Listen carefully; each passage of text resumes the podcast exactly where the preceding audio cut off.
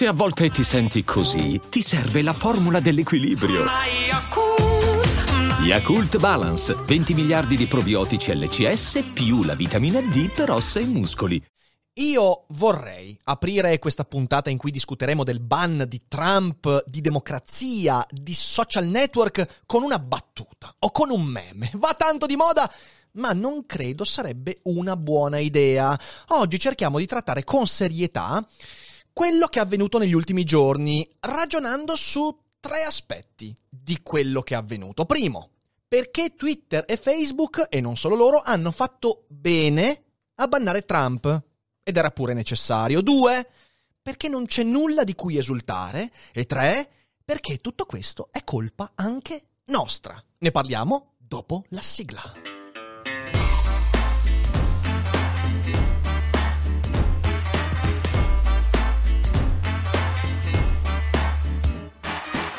Sei su Daily Cogito, il podcast di Rick Dufer. E chi non lo ascolta è cibo per gli zombie. Ma quanto ci piace, quanto ci piace crogiolarci nella convinzione che lì fuori ci siano paladini a difesa della democrazia. Come nei fumetti Marvel. Arriva Capitan... Non, non importa quante cagate facciamo, prima o poi arriva Wolverine, Capitan America, arrivano i supereroi e spazzano via il male e invece no. E mentre ci crogioliamo in questa bellissima convinzione così confortevole, ci dimentichiamo che la democrazia è messa a repentaglio proprio dal fatto di attendere i paladini. Sì, perché la ricerca di qualcuno che venga a salvarci è il nocciolo che mette a repentaglio la stabilità della democrazia. Sapete perché? Perché la democrazia è letteralmente la partecipazione col cervello di ognuno di noi al sistema democratico, quello politico, quello economico, quello del dibattito pubblico e chi più ne ha più ne metta. E quando ci mettiamo a dire, beh, ma qualcuno arriverà? Qualcuno o non arriva e lascia spazio a quelli che invece vogliono fare l'esatto opposto, oppure arriva e si rivela essere qualcosa di diverso da quello che aspettavamo. Ecco, Twitter Facebook, Roberto Saviano, Michela Murgia, Biden, Donald Trump, Alexandria Ocasio-Cortez non salveranno la democrazia. Ah, che notizia meravigliosa. Tu sì, però se vorrai farlo. Quindi cerchiamo di farci un ragionamento interessante su questi tre temi legati appunto al ban di questi giorni che è l'occasione giusta per delineare qualche ragionamento utile. Ora, Trump è stato bannato permanentemente da Andiamo con ordine. Facebook, la sua pagina non c'è più, non può più scrivere le sue cazzate. Twitter, e attenzione, lì è interessante perché non solo l'account personale di Trump è stato bannato permanentemente, ma anche l'account POTUS, President of United States of America, è stato silenziato, cioè non trovi più i tweet, almeno in questo momento, se io vado, magari poi eh, lo rimettono in piedi, però qualche ora fa non c'erano più i tweet del Presidente degli Stati Uniti d'America. Eh, questa cosa è un, un brutto colpo, insomma. È stato bannato da Twitch, Ok, avrei voluto tanto vedere Donald Trump che faceva un live streaming su Cyberpunk 2077, ma non può più farlo. È stato bannato da TikTok, quindi Donald Trump non ha la possibilità di diventare il prossimo Razzi, quindi fare i balletti su TikTok eh, con la zazzera bionda che eh, sbrilluccica al vento. È stato bannato pure da Shopify, sì, tutti quanti gli store con il merchandise di Trump sono stati bannati e poi da altre cose, da Pinterest, cioè nel senso è stato eh, un ban non solo permanente ma universale, è stato bannato praticamente dalla faccia della terra, perlomeno quella virtuale. Questo mi porta a due considerazioni. La prima è che i social network vanno dove tira il vento. Cioè, fossero stati solo Twitter e Facebook, ti dico, eh, forse è una scelta politica. In realtà, perché Shopify? Cioè, obiettivamente, perché Shopify dovrebbe eliminare il merchandise di Trump? Beh, perché i social network sono legati al consenso del pubblico, quindi vanno dove il vento dell'opinione pubblica tira, o almeno il vento della maggioranza parlante tira. E quindi cercano di minimizzare i danni che contenuti al loro interno potrebbero portare. In secondo luogo, vorrei ricordare che Twitter, Facebook, Shopify, via dicendo, non è che abbiano fatto questa cosa perché sono innamorati perdutamente della democrazia e vogliono fare i pala... No! Sono regole di mercato, cazzo! Cazzo, sono regole di mercato, cioè il costo di avere Donald Trump sulle piattaforme è diventato più alto rispetto al possibile guadagno dell'averlo. È una misurazione di costi e benefici, non c'entra niente la democrazia. Sono ambienti che funzionano grazie alle inserzioni pubblicitarie, Google, YouTube. YouTube in realtà non ha ancora fatto delle scelte drastiche, però Facebook e via dicendo. Ci sono degli inserzionisti che acquistano i, eh, gli spazi pubblicitari e se dentro questi spazi ci sono anche contenuti che vanno dall'altra parte rispetto a dove il consenso pubblico tira, quindi dove alla moneta del pubblico va a eh, impattare, allora questi cominciano a dire eh, forse è meglio fare scelte diverse. È una scelta, una scelta, una scienza, è una scelta aziendale, economica e nient'altro. Quindi anche, lo dico anche ai miei amici liberali che in questi giorni ho visto scrivere delle cose veramente assurde. Non parlate di censura. Qui, signore e signori, non c'entra un cazzo la censura, c'entra la moneta sonante. È una scelta economica quella dei social network in questo caso. Loro non sono istituzioni democratiche, non lo sono. La loro scelta è come quella di un giornale che decide di non pubblicare una notizia perché andrebbe a danneggiare l'immagine pubblica di quel giornale. Ok? Ok. Queste sono aziende che valutano guadagni e perdite, quindi non c'è censura. Possiamo fare un ragionamento ulteriore sul fatto che questi sono mezzi che hanno eh, goduto di un potere molto più ampio rispetto a un giornale? Sì, ma è un ragionamento diverso questo.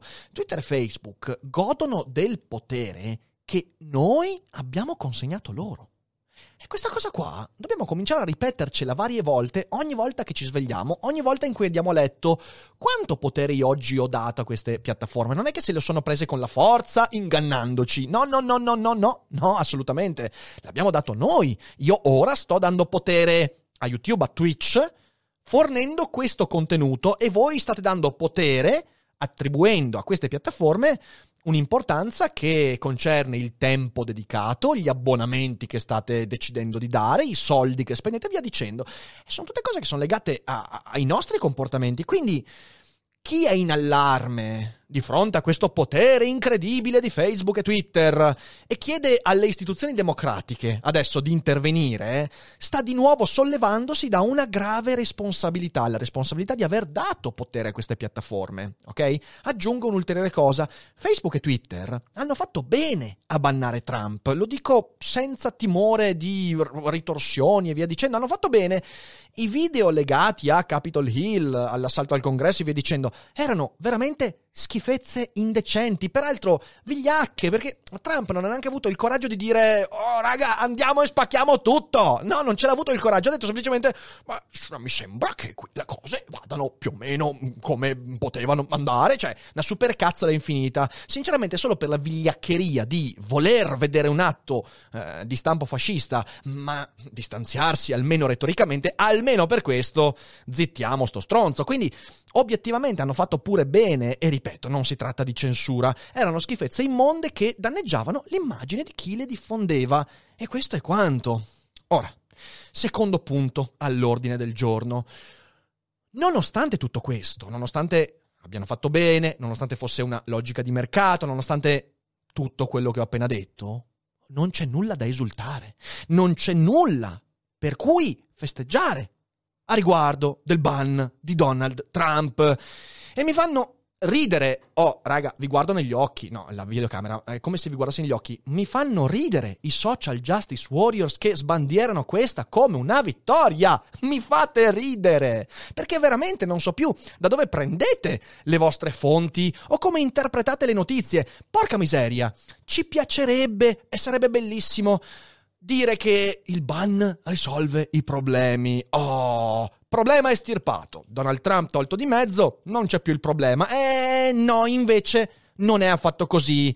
In primo luogo perché Donald Trump non è la causa, non è la causa di quello che abbiamo vissuto negli ultimi quattro anni, anche se è molto difficile trovare una causa, ma non è neanche una delle principali concause, è uno degli effetti. Donald Trump è uno degli effetti di una profonda crisi che gli Stati Uniti stanno vivendo è una crisi che non ha a che fare con gli ultimi quattro anni e neanche con gli ultimi 15. C'è una foto che secondo me entrerà nei libri di storia di questi giorni, è della foto del tizio a Capitol Hill, quindi dentro il congresso, davanti a ritratti di presidenti con la bandiera confederata ben aperta in mezzo al congresso. Quella è una foto che farà la storia e se qualcosa ho capito studiando filosofia e anche eh, psicologia e via dicendo, se qualcosa ho capito è che i simboli portano con sé un po' di più rispetto a una farsa clownesca, no, in realtà portano dei significati un po' più profondi.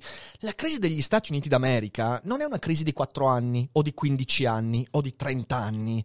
I simboli qui, la bandiera confederata dentro il simbolo della vittoria nordista durante la guerra civile americana, ed è un simbolo con la S maiuscola, ci ricorda che si tratta di una società dalle enormi contraddizioni e da conflitti irrisolti, irrisolti, lo ribadisco, irrisolti, che affondano radici molto più in là rispetto alla nostra memoria a breve termine. Sono conflitti irrisolti che sono sviluppati continuamente e che hanno avuto continuamente degli eco e de- delle conseguenze. E adesso, a causa della crisi finanziaria prima, e poi la crisi Covid, e poi quello che c'è stato, vengono fuori in tutta la loro ribollente ribollente sagaccia, mi verrebbe da dire. E questi simboli ce lo ricordano. Trump certo che è fastidioso, certo che è un problema, ma Trump è stato uno dei vettori che hanno interpretato e incarnato una dimensione preesistente. È un sintomo Trump, non è la malattia. Questo significa di nuovo che non c'è niente di cui gioire per il ban di Trump. Al massimo c'è da dire Vabbè, abbiamo ripulito un ambiente, ora vedremo un po' meno merda, ma non cantiamo vittoria troppo presto. In secondo luogo, ricordiamoci che il web è molto più vasto rispetto a Twitter e Facebook e Shopify e Twitch e YouTube. È più vasto. Ci sono tanti ambienti e li puoi pure creare quegli ambienti. Trump si sposterà su altri livi, lidi. Già è successo che adesso sia stato tolto il supporto ai server di eh, Parler, eh, dove Trump si era spostato e dove tanta destra si trova e si riunisce e sparge fake news e via dicendo.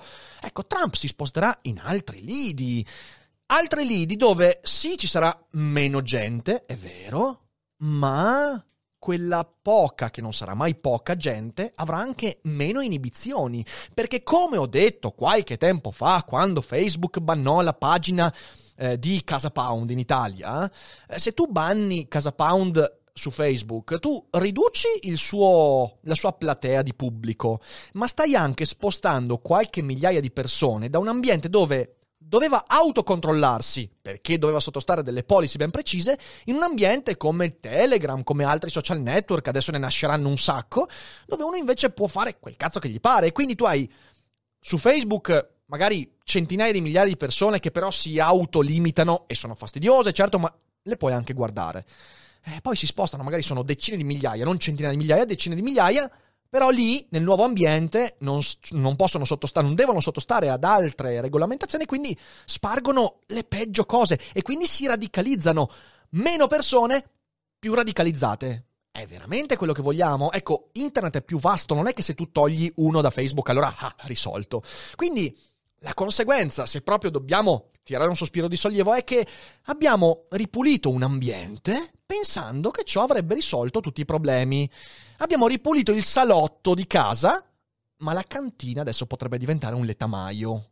Mentre noi stiamo in salotto tranquilli a dire che bello, il salotto adesso è tranquillo, il salotto adesso è in ordine. E quando apriremo la cantina saranno cazzi. In terzo luogo, si tratta di una sconfitta. È una sconfitta. Perché l'atto di ban dei social network era una cosa necessaria per ragioni, ripeto, economiche e di mercato, dal punto di vista filosofico e anche democratico è una sconfitta, perché non c'è nessuna vittoria nel togliere di mezzo ciò che non ci piace. Non funziona quando lo facciamo con noi stessi, quando c'è un aspetto della mia vita, del mio carattere che non mi piace, allora lo metto da parte. Non funziona perché quell'aspetto torna e mi fa un mazzo così quando ritorna. Pensate a questa cosa a livello planetario, sociale, economico, economico politico. Non è che tu togli di mezzo quello che non ti piace di una società e allora la società si risana. Non funziona così. E sapete quando l'hanno fatto? Un sacco di volte nel Novecento, un sacco di volte nell'Ottocento, eppure quando togli di mezzo quello che non ti piace, poi quello ritorna dalla finestra, o mm, peggio, e, e, ti fa un sacco di danni, molti più danni rispetto a quello che potrebbe farti affrontandolo di petto. Ecco, il ban di Trump non affronta di petto questo problema, perché attribuisce le cause a cose assolutamente inesistenti. E la sconfitta sta nel non aver capito né aver individuato la malattia di cui Trump è manifestazione e non avendo capito e non avendo individuato, comunque aver nascosto i sintomi sotto il tappeto. Capite che, ecco, anche in tempi di pandemia, non è un caso che abbia usato questa, questa metafora del sintomo della malattia. Eh, eh, eh, non vai verso una buona strada quando copri i sintomi delle cose.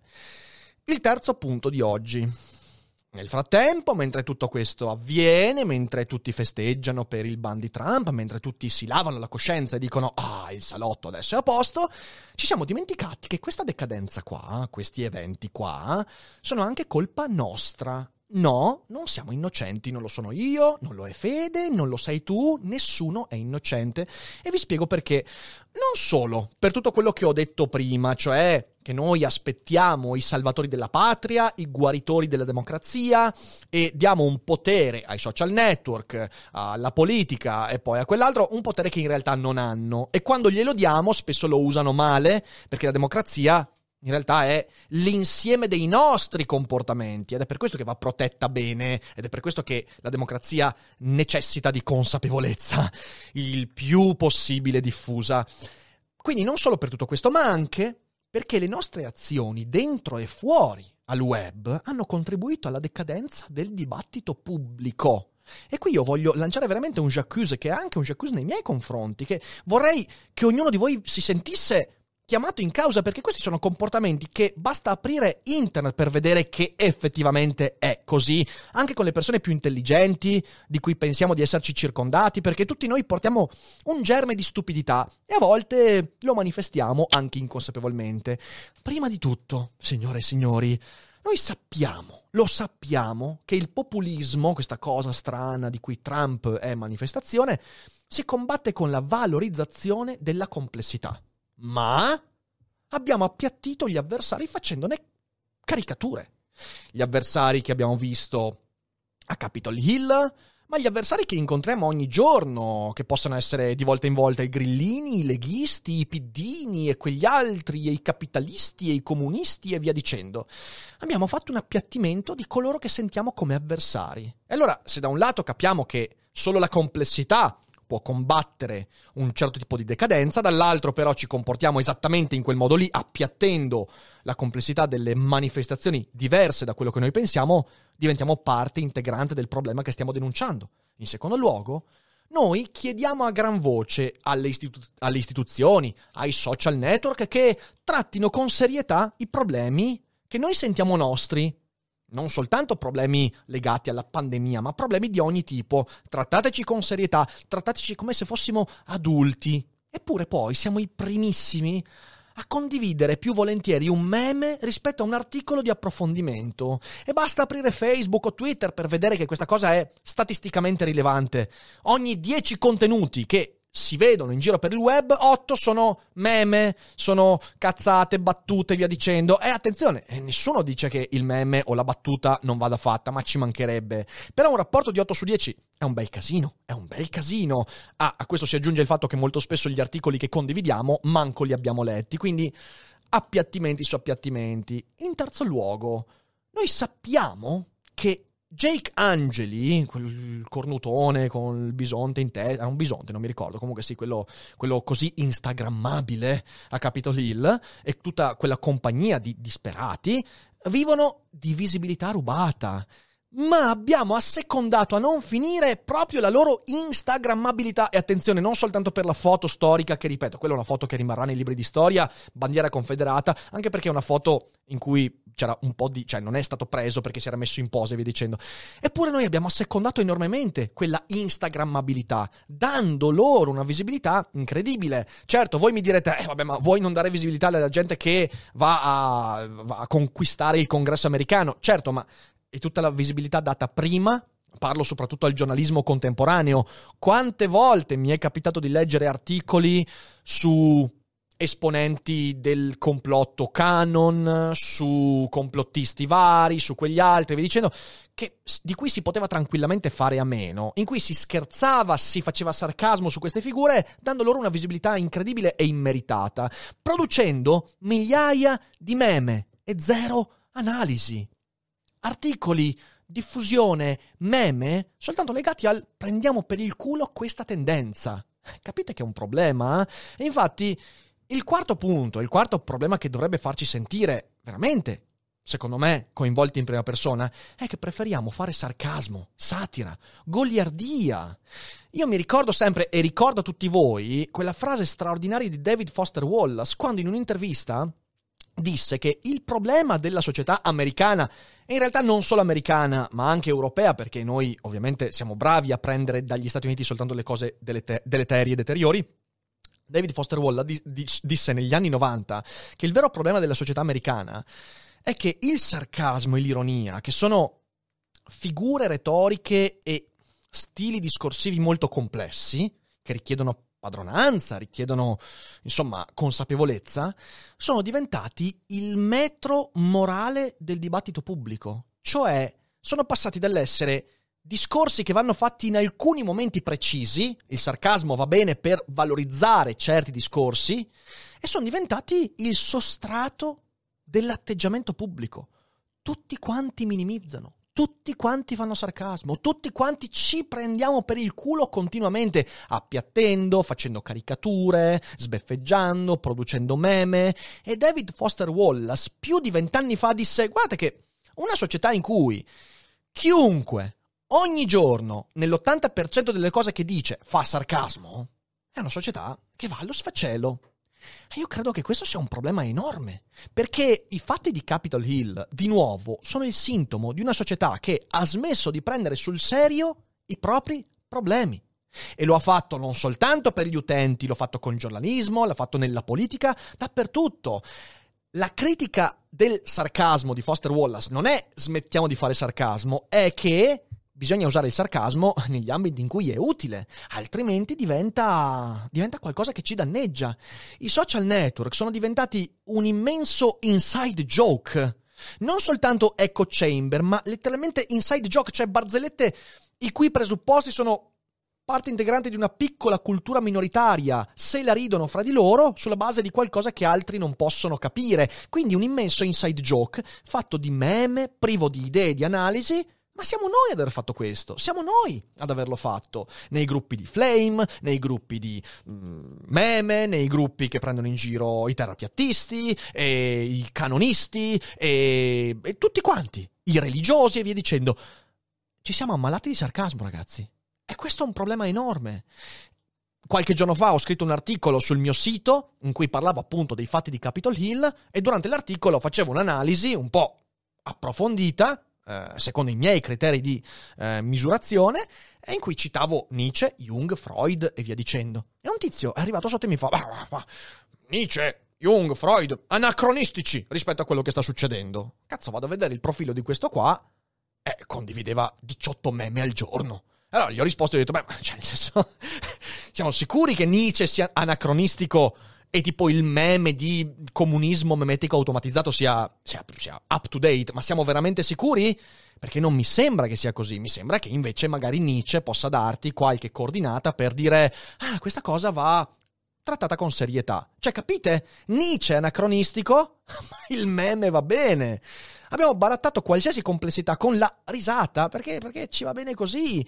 In realtà, molti stanno esultando per il ban, non perché stia particolarmente a cuore la democrazia, perché avere a cuore la democrazia significa trattare con serietà, approfondire, studiare e via dicendo. No, lo fanno perché in realtà vogliono il feed libero dalla realtà almeno per abbandonarsi un po' alla dittatura del meme, della risata, del sarcasmo. Ma sì, prendiamo in giro, ma sì, un po' di goliardia, ma sì, un po' di satira. Il fatto che ogni cosa sia memabile non significa che il meme vada bene sempre. Il fatto di poter fare sarcasmo su tutto non significa che io debba fare sarcasmo ogni volta in cui ne ho l'opportunità, perché diventa un'autodifesa, non più un modo per affrontare la realtà. Siamo diventati tossicodipendenti del sarcasmo, incapaci di trattare con, eh, con serietà i problemi del mondo. E questo secondo me è, è un problema che porta anche agli eventi che abbiamo visto. Non voglio esagerare troppo, ma il fatto di non aver preso per niente seriamente tanti problemi di questi ultimi 30 anni, il fatto di aver costruito la società sui talk show satirici, sul lettermanismo, e io sono uno che guardava David Letterman, il fatto di avere un atteggiamento che a priori si distanzia dalla realtà facendone una grassa risata e una caricatura, questo è un problema che ha lasciato avanzare alcune cose e quelle cose stanno esplodendo in faccia. Ora, perché non sono ancora esplose qua? Perché gli Stati Uniti sono molto avanti non soltanto nell'esplorazione spaziale, anche nelle cazzate e quindi lì noi possiamo vedere una società che da ormai 40 anni, grazie a tanti atteggiamenti culturali, va avanti usando il sarcasmo come sistema interpretativo della realtà e adesso è arrivata ah, alla resa dei conti forse potremmo accorgercene e cominciare a dire ok, questo governo va criticato, ma magari piuttosto di un meme bisognerebbe fare un po' di approfondimento. Ok, la pandemia e il lockdown sono dei problemi, ma invece che fare 8 meme su 10 contenuti, facciamone 3 di meme con 7 contenuti condivisi di approfondimento, che amplificano il dibattito e che danno strumenti interpretativi veri. Non so, questa è solo un'idea, un'idea che magari cerco di lanciare così anche umilmente. Io mi ero ripromesso di non essere pessimista in questa puntata e per ora lo sono stato molto e mi dispiace, però c'è anche un modo secondo me per, per, venirne fuori ed è appunto prendere esempio da quello che sta succedendo, usare gli Stati Uniti per una volta, non come esempio per portare qui le cose negative e dimenticarsi quelle positive, ma per guardare all'esempio e evitare di fare le stesse stronzate qui, perché abbiamo ancora un po' di tempo qui in Europa. E allora la domanda che dobbiamo pa- farci è: siamo ancora in tempo per sforzarci alla complessità? Per ridurre il consumo inesausto, tossico di sarcasmo, di meme, per rendere internet un po' un posto migliore? Sono certo che c'è già qualcuno al lavoro che ha preso alcune mie frasi e ne sta facendo meme, ma io me ne sbatto, ormai non sono più un consumatore di meme. Almeno quelli che mi ascoltano, quelli di questa community riescono a guardare alla propria quotidianità e non venite a rispondermi eh ma io no, non c'entra nulla quello, ok? Guardare al modo con cui si relazionano al web e fare un conto di quante volte si usa sarcasmo e di quante volte invece si tratta con serietà e si fanno analisi complesse, trattando anche gli interlocutori come persone che possono accedere a analisi complesse. Io credo che siamo ancora in tempo, o almeno farò finta che siamo ancora in tempo. Se non facessi finta di questo, non starei facendo il lavoro che sto facendo, che è tentare di analizzare con un po' di serietà, senza fare sarcasmi facili, fenomeni complessi del mondo. E spero, come sempre, di portare un tassello eh, a tutti voi per costruirvi poi la propria opinione, eh, che può utilizzare anche dei meme, anche un po' di sarcasmo, ma cazzo, anche, non tutto quanto. Io in questi giorni sto vedendo una smontagnata di meme e non sono uno che segue pagine di meme. Capite? Io mi immagino cosa sia il feed di Facebook di una persona iscritta a 5, 6, 7 pagine e gruppi di meme. Non capisce più un cazzo del mondo uno così. Quindi cerchiamo di fare un bel respiro e cerchiamo di tornare ad avere quella serietà che non è la serietà dell'accademico che rompe le palle, che dice tornate se... No, è la serietà di trattare il mondo come qualcosa di reale e non come il risultato delle risate universali. Non è così. Se lo trattiamo così, prima o poi Trump arriva. E quando arriva ci accorgiamo di dover fare i seri, ma è troppo tardi e non è bello. Spero quindi di aver portato qualche barlume di ragionamento, qualche tassello per farvi la vostra opinione e quindi di essere stato utile ad ampliare il dibattito intorno a questo, questi fenomeni che accadono. Eh, domani tocca a Dufere Boldrini che ritorna, mercoledì avremo Giorgio Taverniti qui dal vivo ai Cogito Studios, giovedì monografica su Freud e venerdì cogitata a Troyes con Fabio Grigenti e Gennaro Romagnoli. Tutte cose molto molto serie, ma in cui ci divertiremo usando il cervello. Io stavo per morire, vi ringrazio tantissimo per essere stati qui con noi in live. Non andatevene, adesso apriamo la chat vocale, tutti gli altri diffondete e non dimenticate che non è tutto noia ciò che pensa.